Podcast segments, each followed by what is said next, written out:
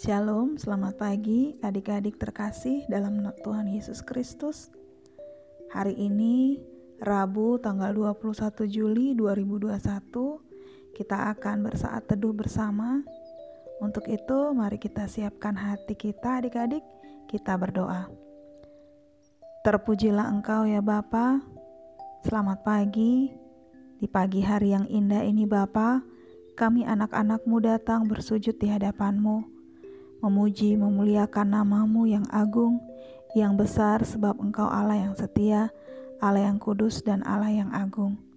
Di pagi hari ini Bapa, kami anak-anakmu bersehati, hendak mendengarkan sabdamu yang akan menuntun kami di pagi hari ini. Beri kami hikmatmu Bapa melalui kuasa roh kudusmu, sehingga kami boleh mengerti, memahami akan kebenaran firman-Mu yang akan berbicara bagi kami semua dari awal, pertengahan hingga pada akhirnya, biarlah Bapa pimpin dengan kuasa roh kudusmu. Di dalam nama Tuhan Yesus, kami anak-anakmu sudah siap untuk mendengarkan firman-Mu. Haleluya. Amin. Adik-adik yang diberkati oleh Tuhan kita Yesus Kristus, di pagi hari ini firman Tuhan terambil dari kejadian pasal 41 ayat 15 sampai 24. Demikian firman Tuhan.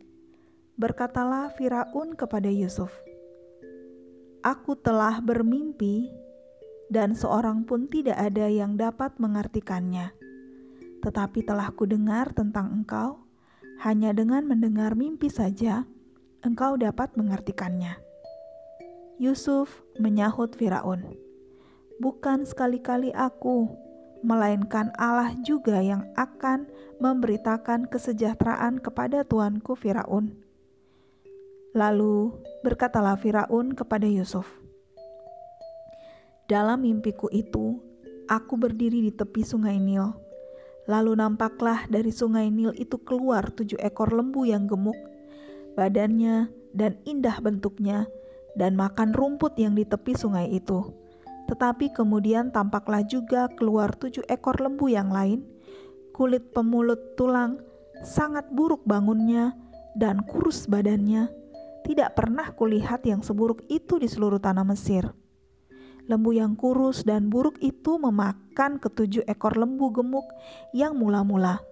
Lembu-lembu ini masuk ke dalam perutnya, tetapi walaupun telah masuk ke dalam perutnya, tidaklah kelihatan sedikit pun tandanya bangunnya tetap sama buruknya seperti semula. Lalu terjagalah aku. Selanjutnya dalam mimpiku itu kulihat timbul dari satu tangkai tujuh bulir gandum yang berisi dan baik. Tetapi kemudian tampaklah juga tumbuh tujuh bulir yang kering, kurus dan layu oleh angin timur. Bulir yang kurus itu memakan ketujuh bulir yang baik tadi. Telah kuceritakan hal ini kepada semua ahli, tetapi seorang pun tidak ada yang dapat menerangkannya kepadaku. Demikian pembacaan Alkitab pagi ini. Adik-adik yang terkasih dalam Tuhan Yesus Kristus, dalam sabda Bina Teruna Harian kita diberi judul dapat diandalkan. Adik-adik, ada sebuah ilustrasi seorang ibu dan seorang anaknya. Joy, jangan lupa rapikan tempat tidurmu ya, kata Mama Joy setiap pagi padanya. Setiap orang tua menginginkan anak-anaknya dapat diandalkan. Ya, seperti ilustrasi tadi. Paling tidak, Mama Joy ingin agar Joy bertanggung jawab untuk hal-hal yang kecil, dan ia ingin agar anaknya si Joy suatu saat bisa diharapkan dapat diandalkan melalui hal-hal yang kecil tadi. Sama halnya dengan apa yang dialami oleh Yusuf. Adik-adik, seperti yang kita tahu bahwa Yusuf adalah anak dari Bapak Yakub, di mana Yusuf pernah dibuang oleh saudara-saudaranya karena saudara-saudaranya iri hati kepada Yusuf. Seperti yang kita tahu, Yusuf adalah seorang pemimpi. Ia punya talenta dapat mengartikan mimpi. Karena hal tersebutlah yang akhirnya membawa Yusuf dibuang dan dijual kepada saudagar kaya Potifar di Mesir. Dan akhirnya lewat perlakuan yang tidak adil yang ditunjukkan oleh istri Potifar kepada Yusuf, Yusuf sempat dipenjara. Dan ketika dia dipenjara, Tuhan berkarya atas Yusuf karena Yusuf itu hidup takut akan Tuhan.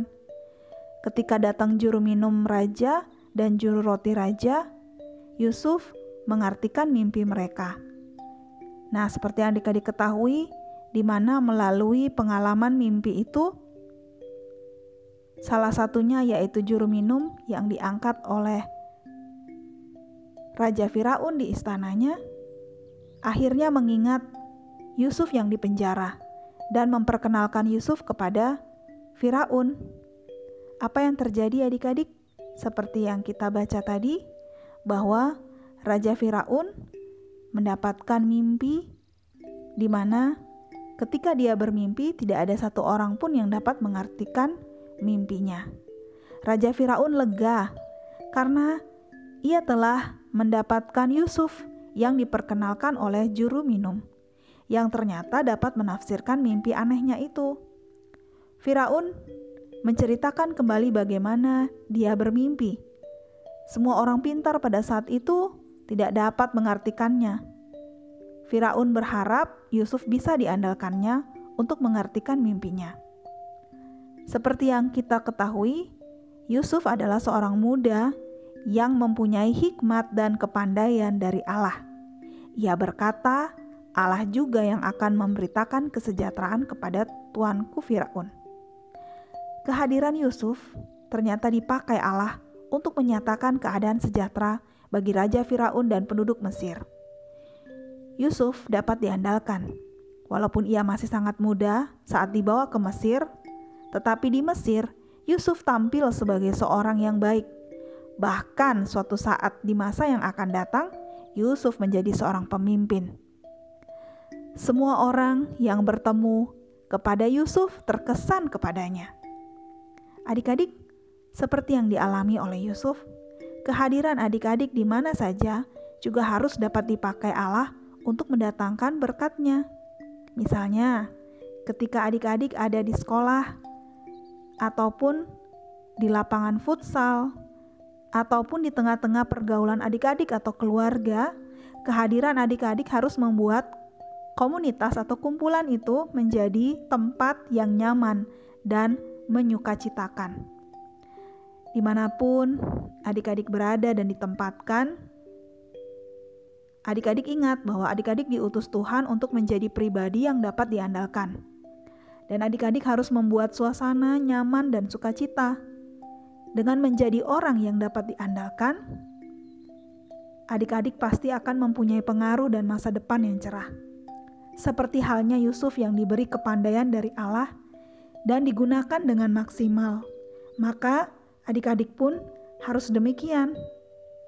Talenta apa pun yang sudah diberikan Allah kepada adik-adik, baik kepandaian, kemampuan, mesti bisa dipakai untuk menolong sesama maupun lingkungan di mana kita tinggal dan berada.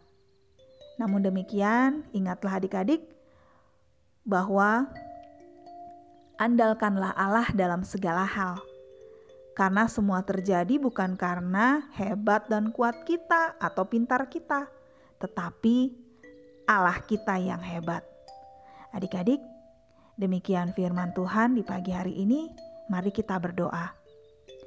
Bapa di surga, kami bersyukur atas orang-orang yang kau hadirkan dalam kehidupan kami. Tolong kami, ajar kami untuk menjadi teruna-teruni yang dapat diandalkan dan bisa bermanfaat di tengah-tengah kehidupan kami semua. Terpujilah Engkau, di dalam nama Tuhan Yesus kami berdoa. Amin. Adik-adik, selamat pagi. Kiranya firman Tuhan tadi dan renungan tadi dapat memberkati kita semua.